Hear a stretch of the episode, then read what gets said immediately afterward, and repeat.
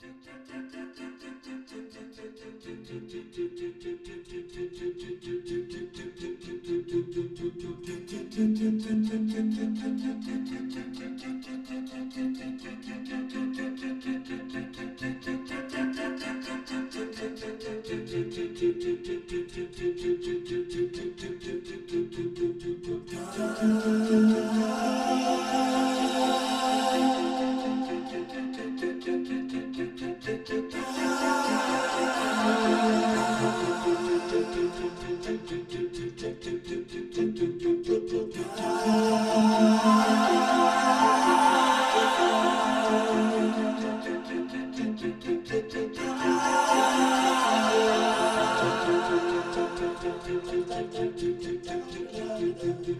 Julian's Light Room.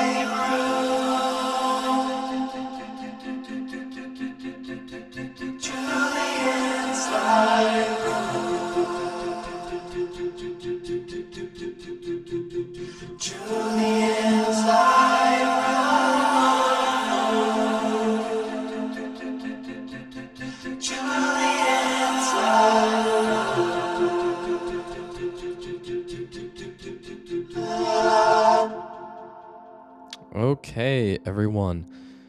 Welcome to Julian's Light Room, episode 9.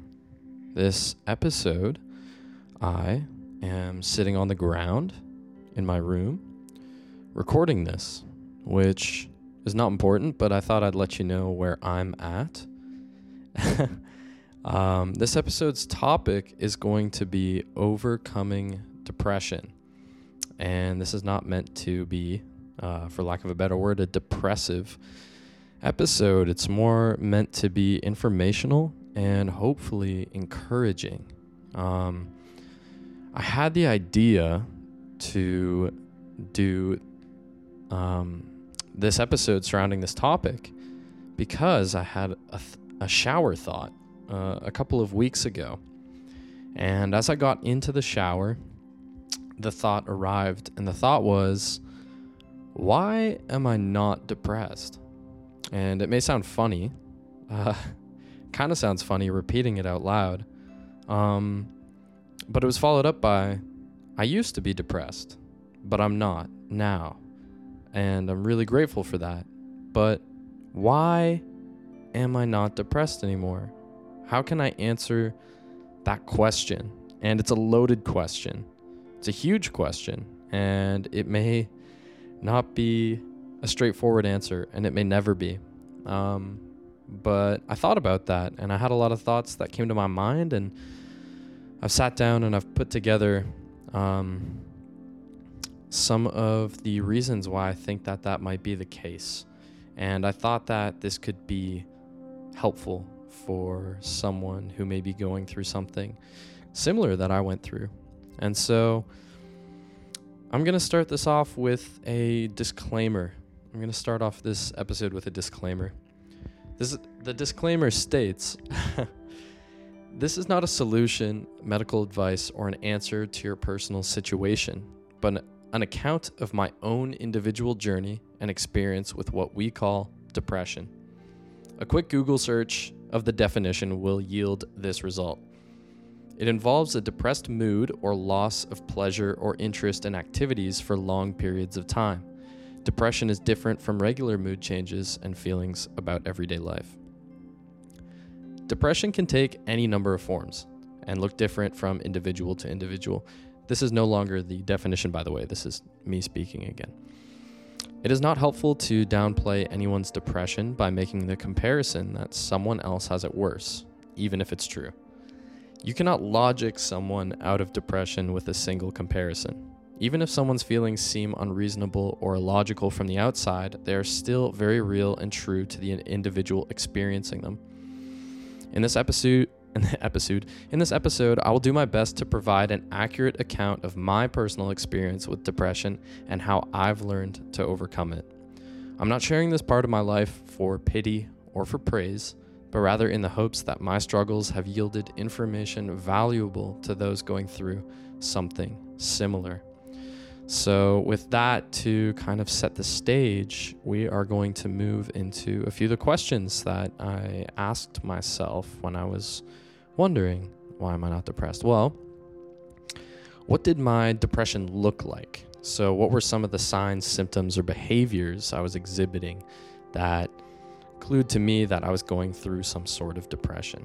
Um, I was taking what I call reality evading naps, or a lot of people like to refer to them as depression naps. And so, I'd often come home in high school and just jump in my bed and sleep for who knows four four hours sometimes uh, wake up maybe grab some dinner from my parents bring it down into my room eat it play video games for a long period of time and then go to sleep and probably not get enough sleep for the next day um, yeah or on the weekends um, or just whenever i didn't have it in me to be interacting with the world uh, or i didn't want to experience uh, existing, then going to sleep was something I could do. It was a way I could be unconscious to reality and get away from it and put a pause on it for a minute. Because um, even if I slept for four hours, when I woke up, it felt like only a minute had gone by. And so I would do that quite frequently, uh, more frequently than is healthy. And uh, it definitely definitely took away my energy. Uh, it wasn't very exciting, to say the least.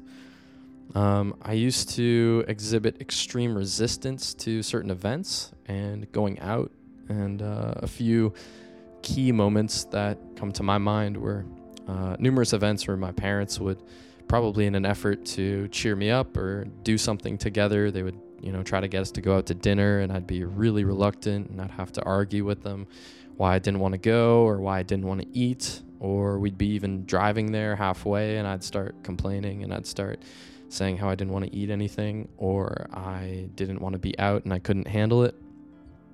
And sometimes they'd drive us back and I'd go to go down into my room to distract myself and to hide away and kind of it was a bummer. It was a total bummer. Um, another one was uh, my aunt's birthday. She was hosting a large birthday party at a restaurant, and I showed up, um, and I was so self conscious and so and feeling so unworthy of of of being there. I guess um, I just felt embarrassed. I suppose I felt embarrassed around my family. I felt like I had nothing to I had no value to give them, and I felt really uncomfortable at this birthday.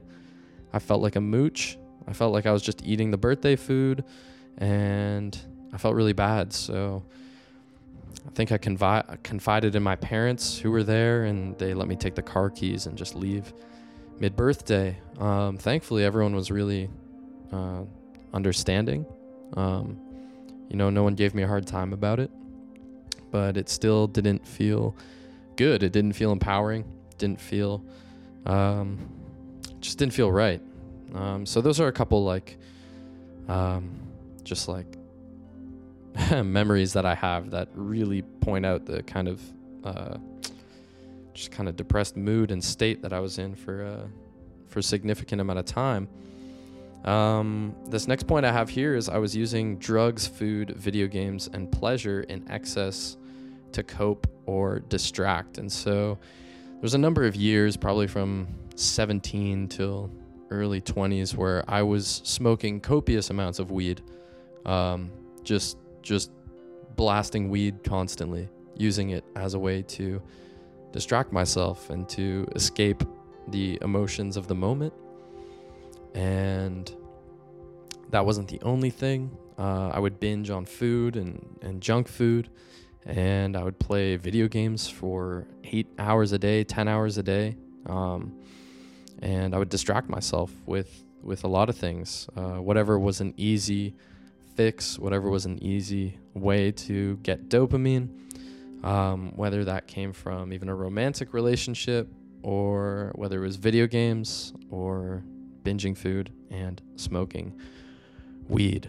Uh, all those things to try to numb the pain, I suppose, or numb the emptiness or the confusion that I felt, just this lack of grip. Anyways, um, and then another uh, sign, symptom, and behavior that I have here is that I gave up on things. I gave up on sports. I pretty much dropped out of all the sports I was involved in, whether it was squash or hockey or rowing. Um, I cut off my involvement in those. I barely got around to finishing high school. I actually didn't finish high school with my graduating class. I had to take an extra semester to get the credits required um, because I basically just gave up. I saw no point in getting my GED. Uh, I didn't see a point in anything, and so so studying you know trigonometry wasn't on my priority list. Um, and so I kind of just let that slide. Uh, I did go back and finish it the following semester, um, but uh, that's another story. We could get so in depth about all these different things. Um, another um, kind of um, another kind of thing I have here that describes what my depression looked like was on May 13th, 2017. I was in the hospital, probably talking to a psychologist or something. They gave me a patient health questionnaire, and you would go through, and uh, the questions were something like on a scale of not at all to nearly every day, um, how often do you have little interest or pleasure in doing things? How often do you feel down or depressed? How often do you um, have thoughts that you'd be better off dead or hurting yourself in some way? And the score is out of 27. I scored a 21, and then they wrote down major depression, severe severity. And so, you know, even though I was uh, definitely feeling these things, I still. Um, no, yeah, it was severe. Um, obviously, it's just hard for me because I know that others have it more severe, and so I still, I still even now to this day have trouble accepting my uh, my feelings as as as valid um, because I know just how privileged my life has been. Um, but uh, yeah, I felt awful uh, almost all the time, and that was uh, one of the first steps, I believe, in in admitting it, um, which is something that I'll get to. Um, so that's kind of what my depression looked like in a nutshell, I suppose. I could go a lot more in depth into it. Um, but I think that gives maybe a reasonable idea. Um, just having really dark thoughts, um, hardly getting out of bed, having little or no motivation to do anything ever, hardly enjoying the things that I used to enjoy, um, having trouble around food and my appetite and how to go about that um, extreme lethargy, um, those kinds of things. And uh, yeah, so uh, as we get into it, um, I just want to say I could list out the endless lifestyle changes and or biohacks that would have helped increase things like my energy or support my mind and invigorate my body, like getting outside in the sun and moving my body in the morning or eating a clean and nutritious diet you know, I wasn't really concerned about with what I was eating or how much I was moving or um, how much media I was consuming. Um, but yeah, um, incorporating those kinds of changes and staying consistent with my health ended up requiring a deep and unwavering motivation to put that kind of effort in. Otherwise, it would have felt pointless, basically, like everything else did at the time. So, might I ask myself, why was I depressed? It's hard to say exactly why, as it was likely a combination of many factors, and we often become good at lying to ourselves about why we feel the way we do. Many of us outsource the reason for our situation to things outside of our control, like other people or bad luck.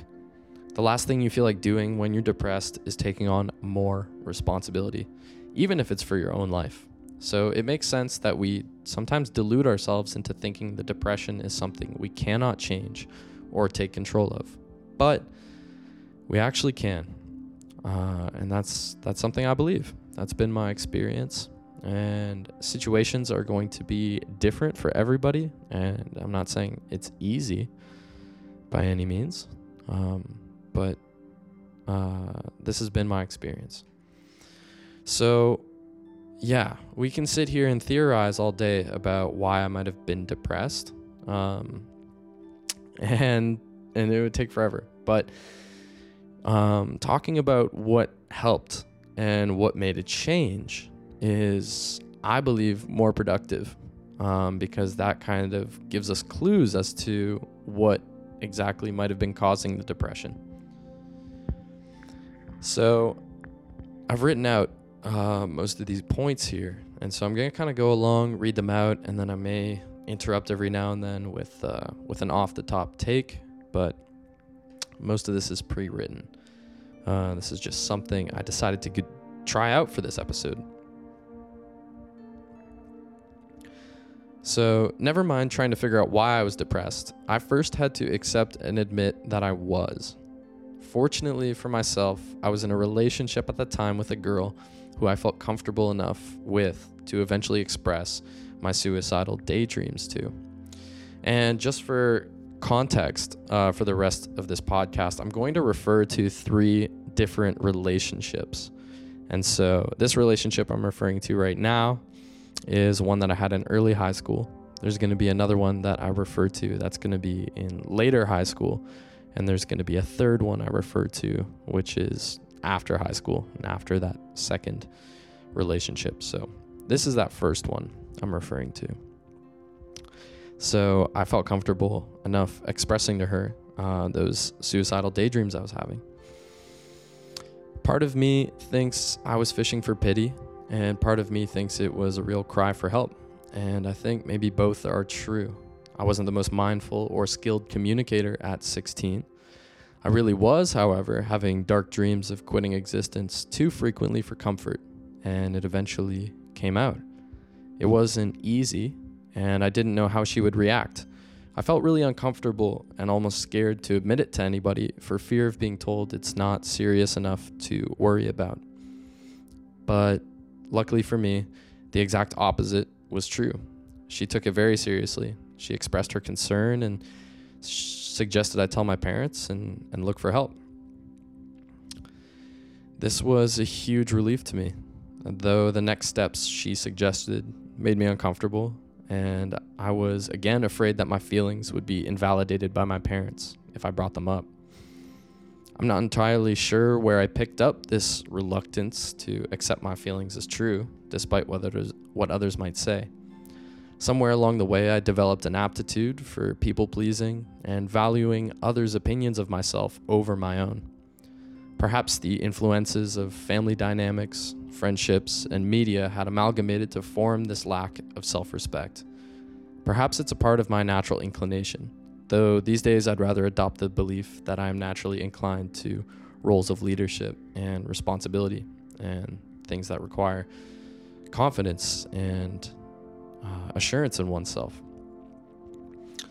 So I could sit and hypothesize for the rest of my life about what the contributing factors might have been, but it's far enough in the past now that they would only be guesses and estimations at best. The only proof I have that I can be sure of is that I feel a lot better now than I used to, and I can recall the changes that helped make that possible. I knew in my heart that my parents would always support me if I needed any help, and I can't understate how grateful and fortunate I am to have that resource.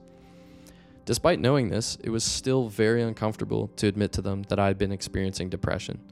I was afraid my feelings would be invalidated by them, but they weren't, and instead they were active in finding professional help for me.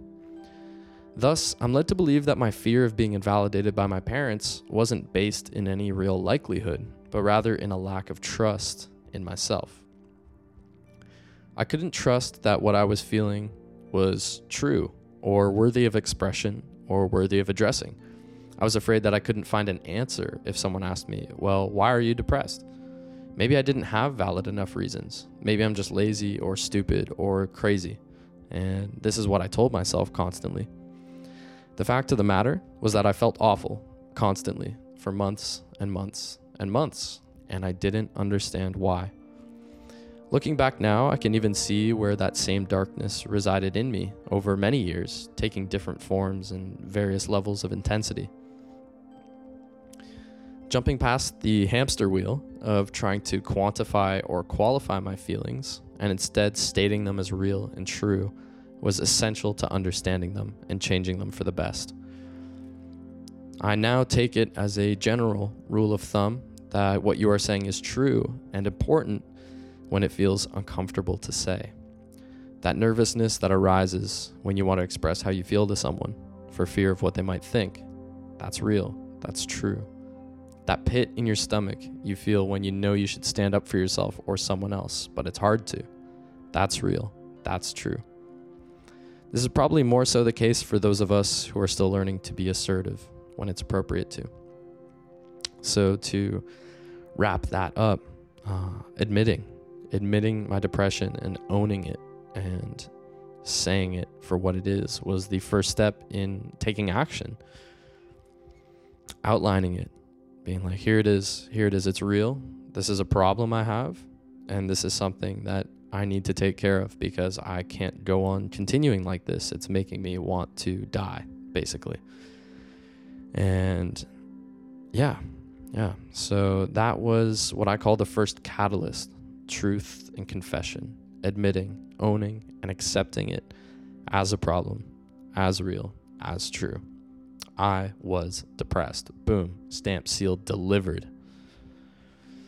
And resisting putting qualification on it, being like, oh, you don't, you know, Julian, you don't deserve to be depressed. Um, you have a roof over your head or you have food on your table.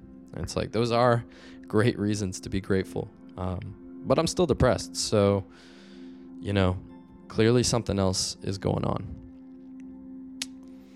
So, uh, another thing that helped after admitting the truth is what I call humans that heal.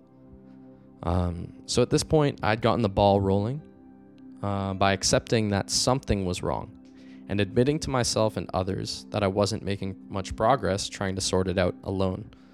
Clearly, I hadn't asked for help up until then, and I was in this terrible state, and I wasn't able to bring myself out of it. So I needed help from someone. Finding a therapist was the next rational step someone who specialized in cases of depression and anxiety, such as mine. And I was really fortunate that the second therapist I visited would be a fundamental support in my life for the next five years. He was calm, accepting, validating, and a total stranger.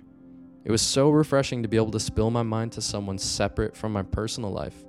In fact, it was a major factor in allowing me to express the deepest, darkest, and most disturbing parts of my mind without fear of judgment. There was no, well, are you sure you're not just overthinking? Or you just need to be more assertive. It was, okay, you're depressed. I hear you. Tell me more. Describe it in detail. When do you feel better? When do you feel worse? When this situation happens, what feelings come up? What do you wish it felt like instead? He asked me the questions. He asked me the questions, and he encouraged me to find the answers. He knew I had the answers within me. He never told me the solution, he helped guide me to my own. His approach was not to dismiss or to try to rid me of these uncomfortable feelings, but rather to face them, feel them, and understand how they affected me in daily situations. To move with them, as opposed to trying to move away from them, as I had been for so long trying to bury and quiet them with the aforementioned drugs, entertainment, and instantly gratifying behaviors. As I've come to learn, there are people you will meet, know, or are born to that will help you heal or perpetuate your pain. Those who perpetuate your pain, I do not believe do so on purpose, but rather as a self defense or coping mechanism. Misery loves company Some will judge you for expressing your truth because it makes them uncomfortable hearing you allow yourself to be vulnerable. The contrast between your openness and their closed off heart and mind makes them feel worse about themselves, and you may be labeled as corny or any other slew of insults in an attempt to bring you back down to their level. It is really a projection of their insecurity disguised as something wrong with you. On the other hand, those who help you heal your pain will likely, to some extent, understand and take responsibility for the shadows and pain in themselves. Instead of allowing the ego to take over and attempt to protect its insecurity, they will err more on the side of genuine concern and empathy for your situation and overall well being. They will not judge you for speaking the truth and can even create environments that encourage vulnerability and transform it into empowerment. Do you have a friend that feels therapeutic to speak to? Where you have no fear of sounding crazy or sharing questionable opinions? Knowing they will not judge you for your thoughts and feelings, as they do not define you. My therapist was that friend to a degree that I didn't know was possible to accept and empower every aspect of my being the dark, the light, the scared, and the brave. Not everyone will be as fortunate as I have been in finding the right person to share themselves with, but I assure you, they do exist. And after experiencing that sort of relationship, it's shown to me the kinds of traits I can look for in others that fire me up and make me feel alive. Since then, I've made friends and met people who have blown me away in terms of their understanding and love for themselves and others. A whole other world of possibility has been shown to me, and I intend to continue discovering it and the people who reside within. I encourage you to do the same. It's real. Real love and real happiness is there for you. If you look, you'll continue to find it more and more as it overcomes the negative energies in your life until it becomes the majority. It's scary and uncomfortable, but you can transform your life in ways you never expected. It's supposed to feel weird. I did it, and whatever special quality you may believe I have that has allowed me to resides in you as well.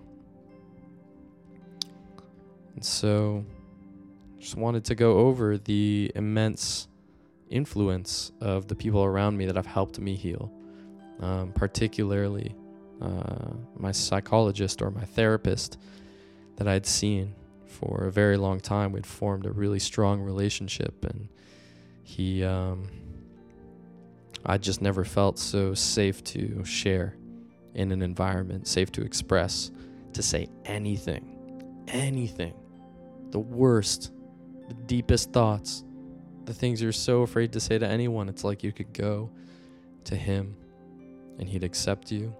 He doesn't know anyone that you know. There's no ties. You could say whatever. He's seen worse. He's heard worse. You know?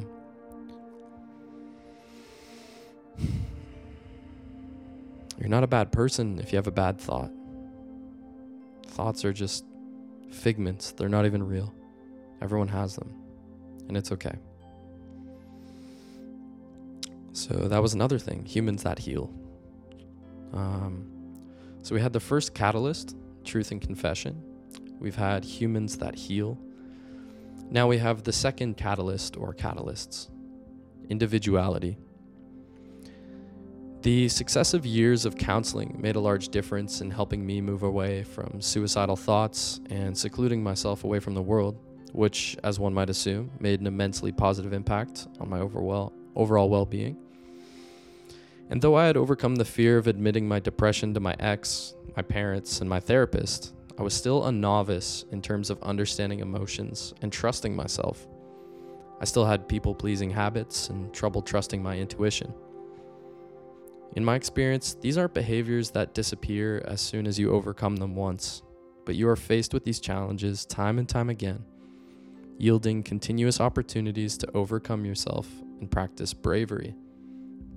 I still have varying levels of these traits, but they've become increasingly balanced out by opposing qualities. It's taken time and a lot of failed attempts. These habits influence how I interact with my parents, friends, and romantic partners, and understanding how they do has been life changing. Hence, why I refer to the following situations as catalysts. Breakups have been some of the most powerful and valuable learning experiences of my entire life, and I'm grateful for each and every one of them. This includes the time within the relationships where countless lessons were learned and memories were made. I'm grateful for every part of them before, during, after, the good, the bad, the easy, and the hard. Everything had something I could learn from and try to do better next time. My first massive bout of post breakup growth was when a girlfriend and I mutually split up after about two and a half years. So, this is a different girlfriend than the one who I'd mentioned prior. This is different than the one who I'd confided my depression in initially. This was after.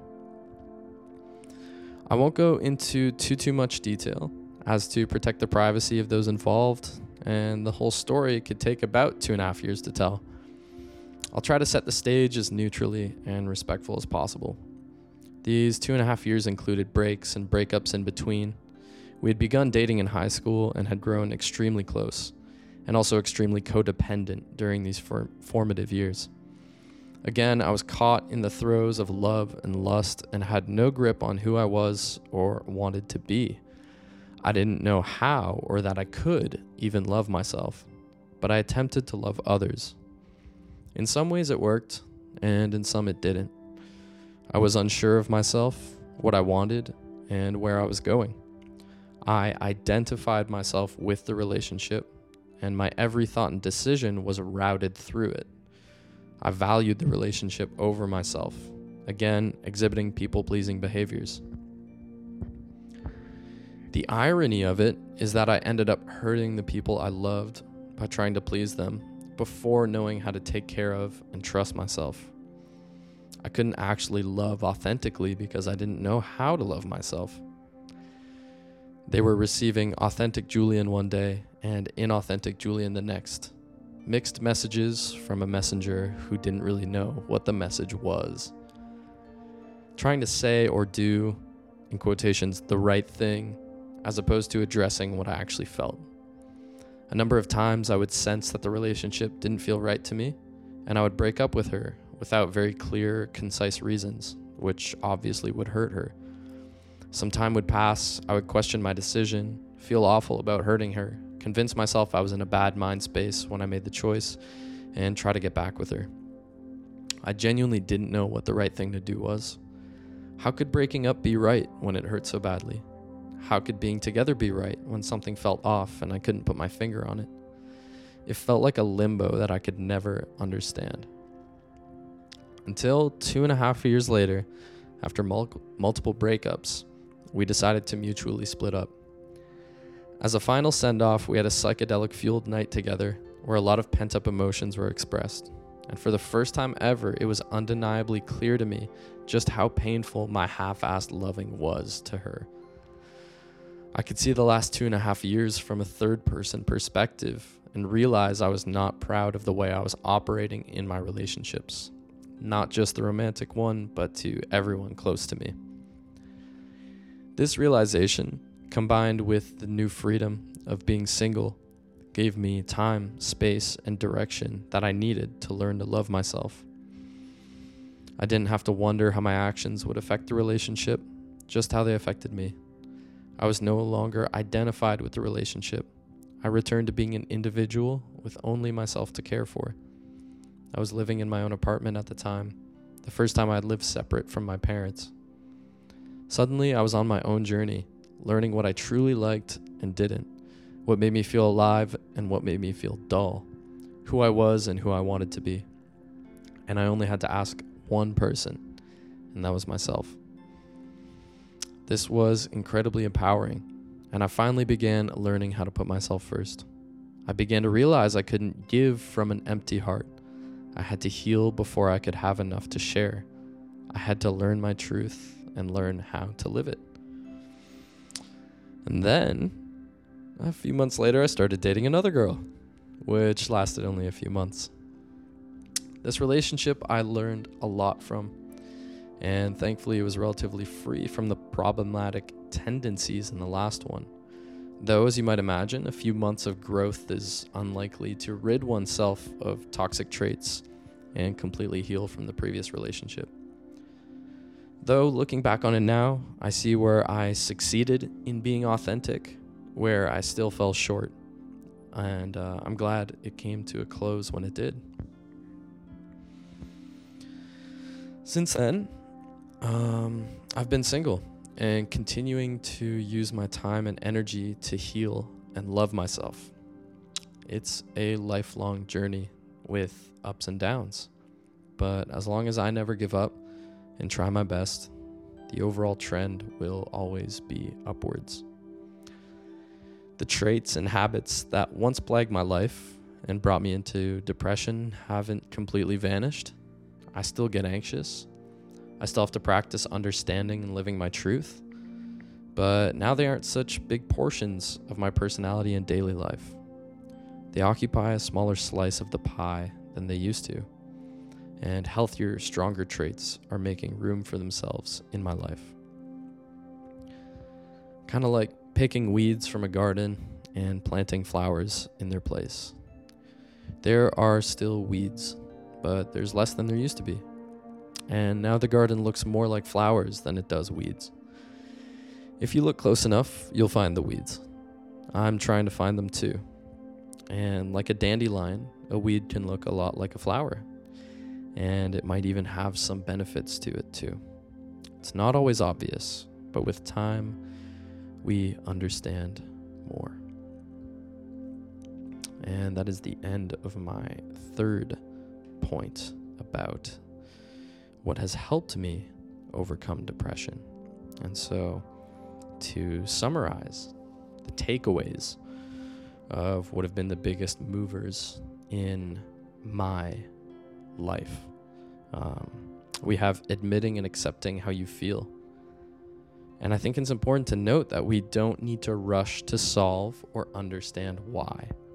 I actually think that a large mistake I made was uh, rushing to conclusions about why I felt the way I did. It didn't allow me to think it through clearly, take the time to understand it, and see a little bit wider um, a little bit deeper into some of the reasons why I was acting the way I did. You know, it was never as simple as, oh, you know, I'm just just having a having a bad day or this person acted like that, so I feel like this. No, it was more like, oh, I act like this because I don't love myself. Oh, I act like this because uh you know, I'm afraid to say how I feel. I act like this because uh I'm afraid.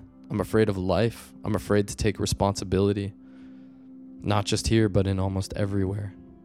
You know, getting down to those to those core reasons takes takes a lot of time. It takes a lot of time. It takes a lot of tries.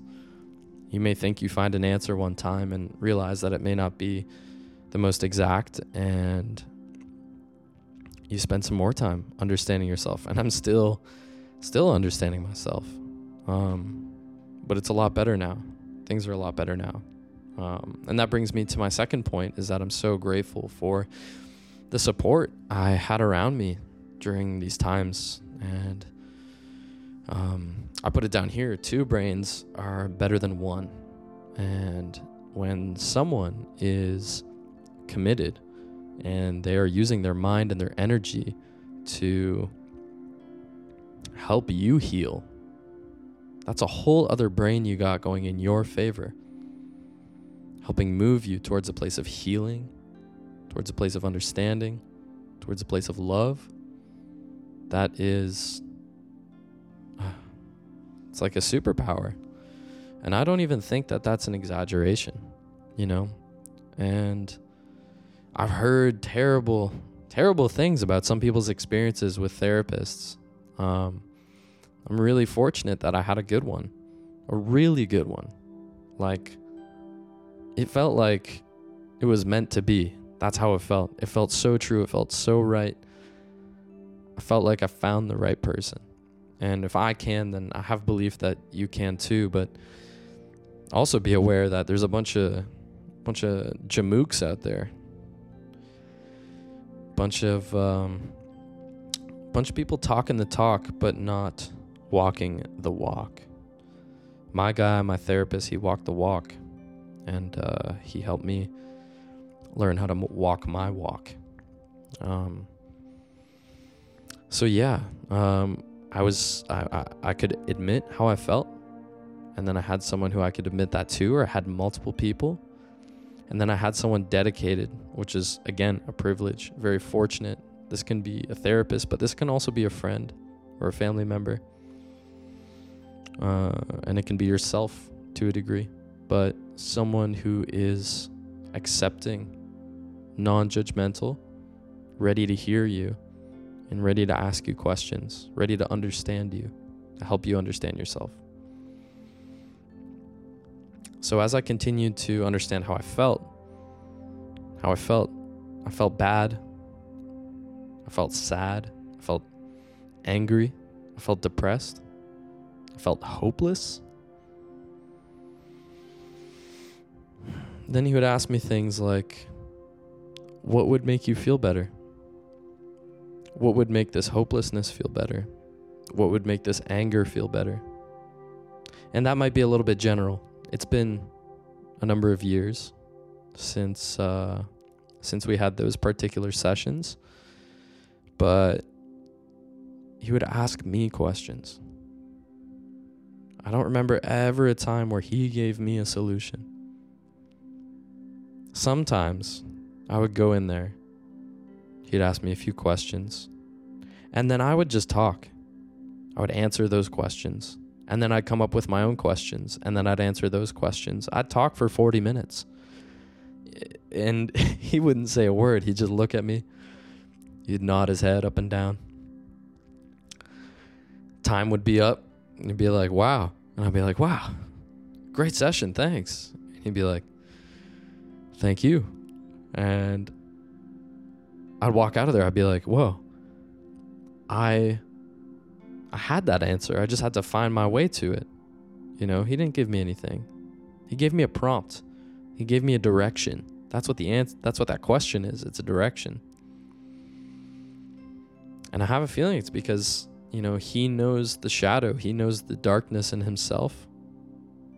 He knew what direction he had to point his energy in to find the answer. So he knew what kind of directions he might help point me in to find mine. And man, I still uh you know, even though I'm I'm consistent now, I'm consistently good and uh and content and happy and energetic. I still just want to sit down with him and talk.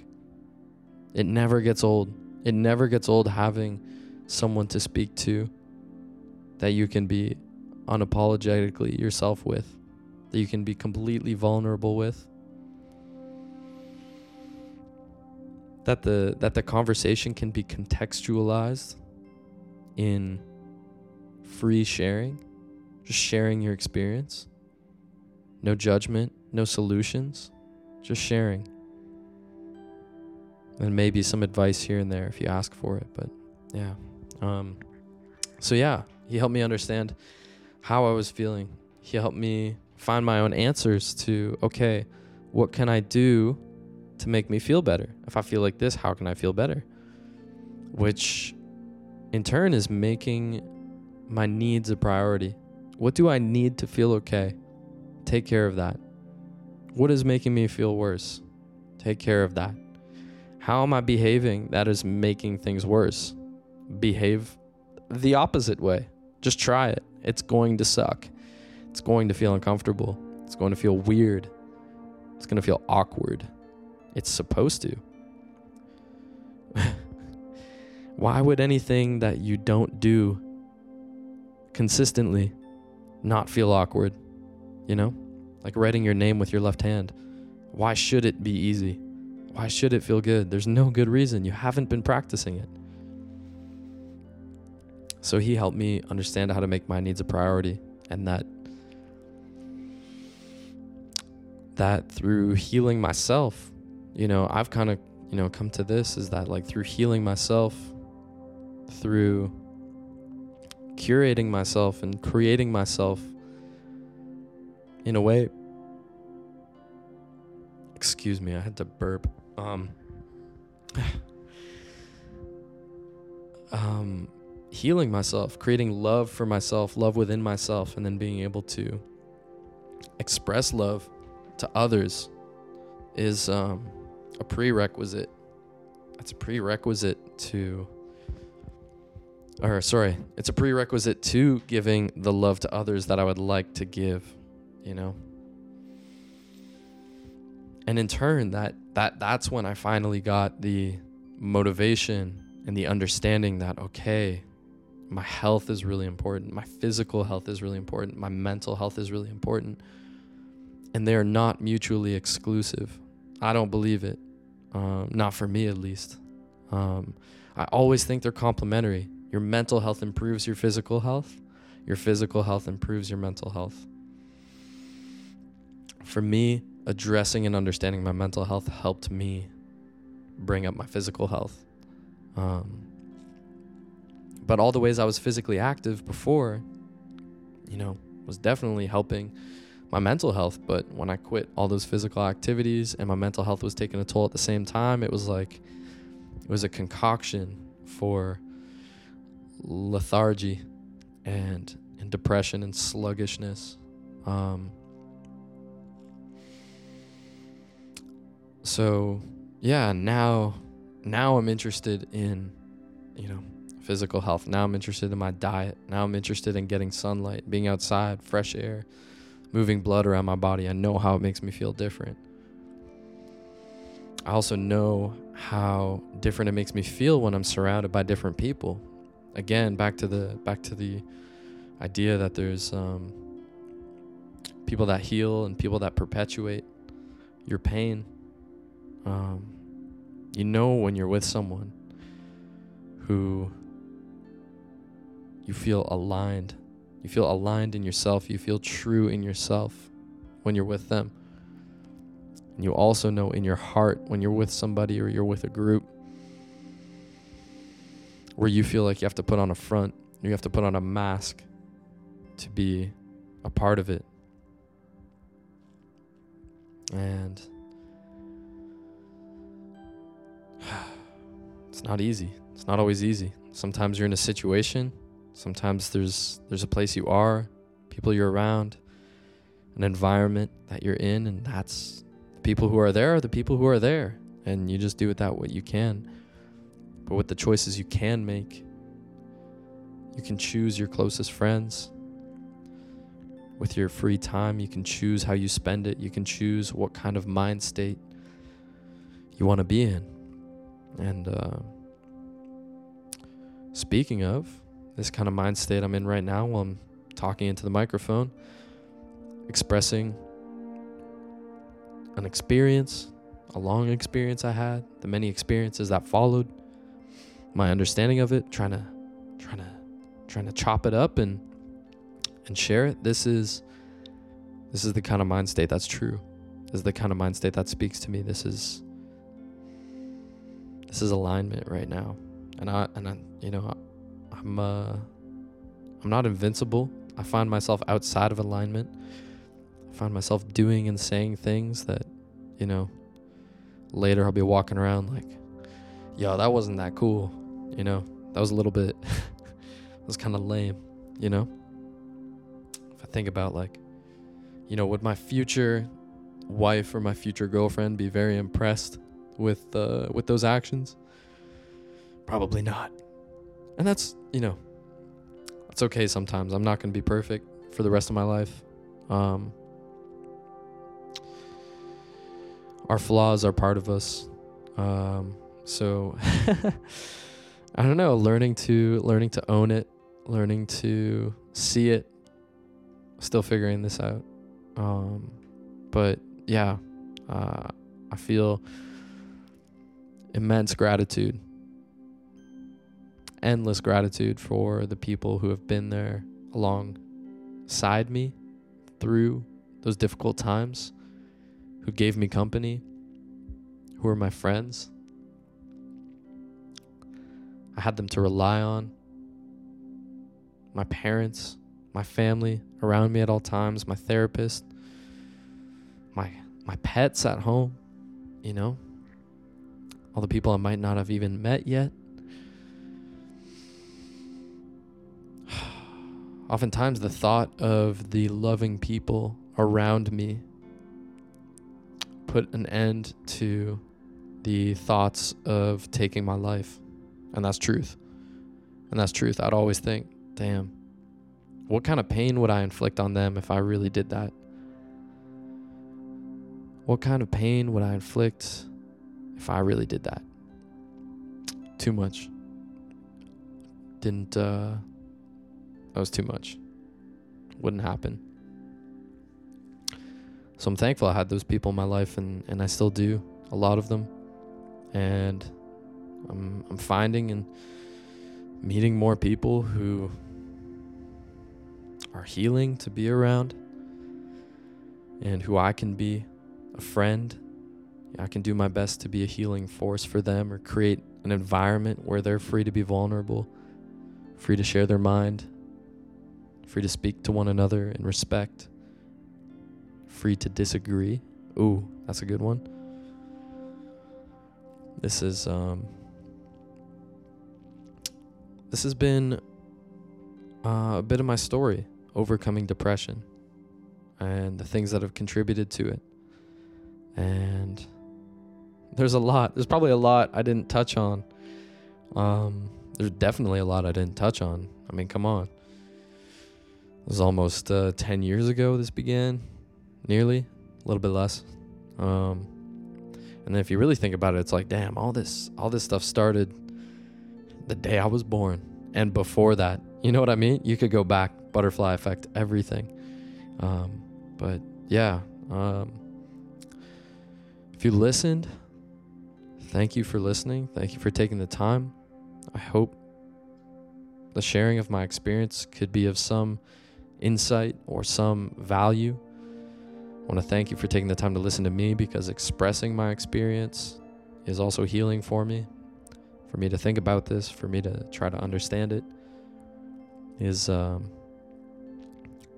I'm gonna I'm gonna come back to this. I'm gonna return back to that. I'm gonna think about it. I'm gonna think about the things, the people, the actions, the behaviors that I do every day that push me further away from depression and closer to fulfillment, closer to health and strength and um,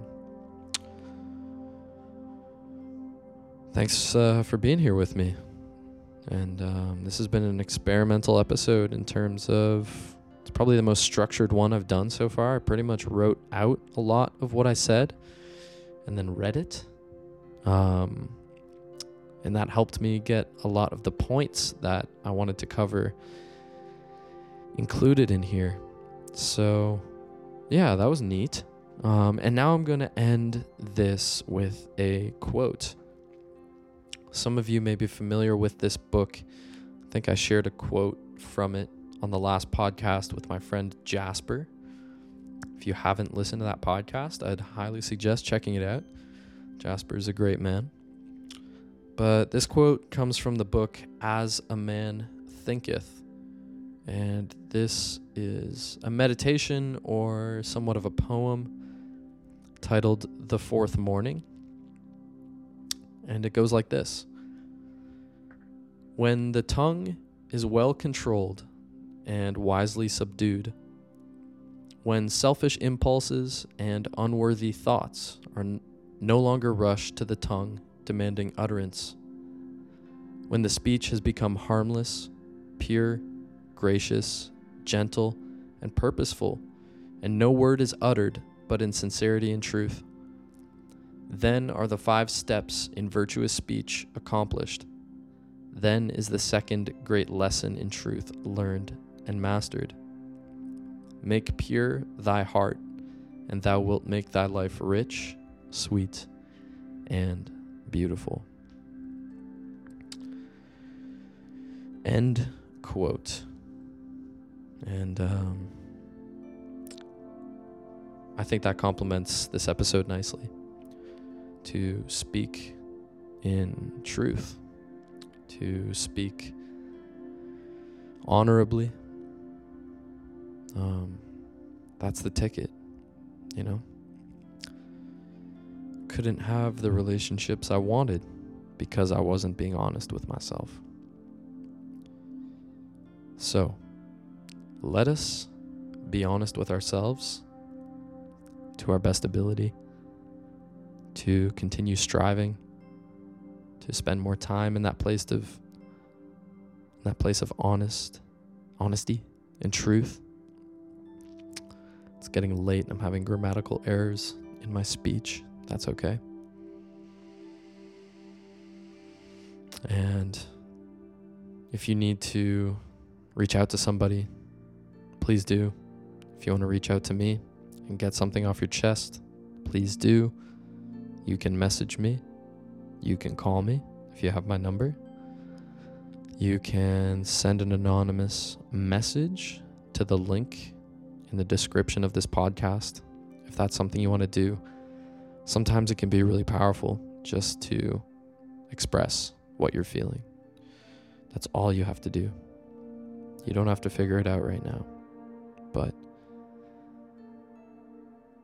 give yourself the decency to tell the truth to yourself, and it'll make things a lot better.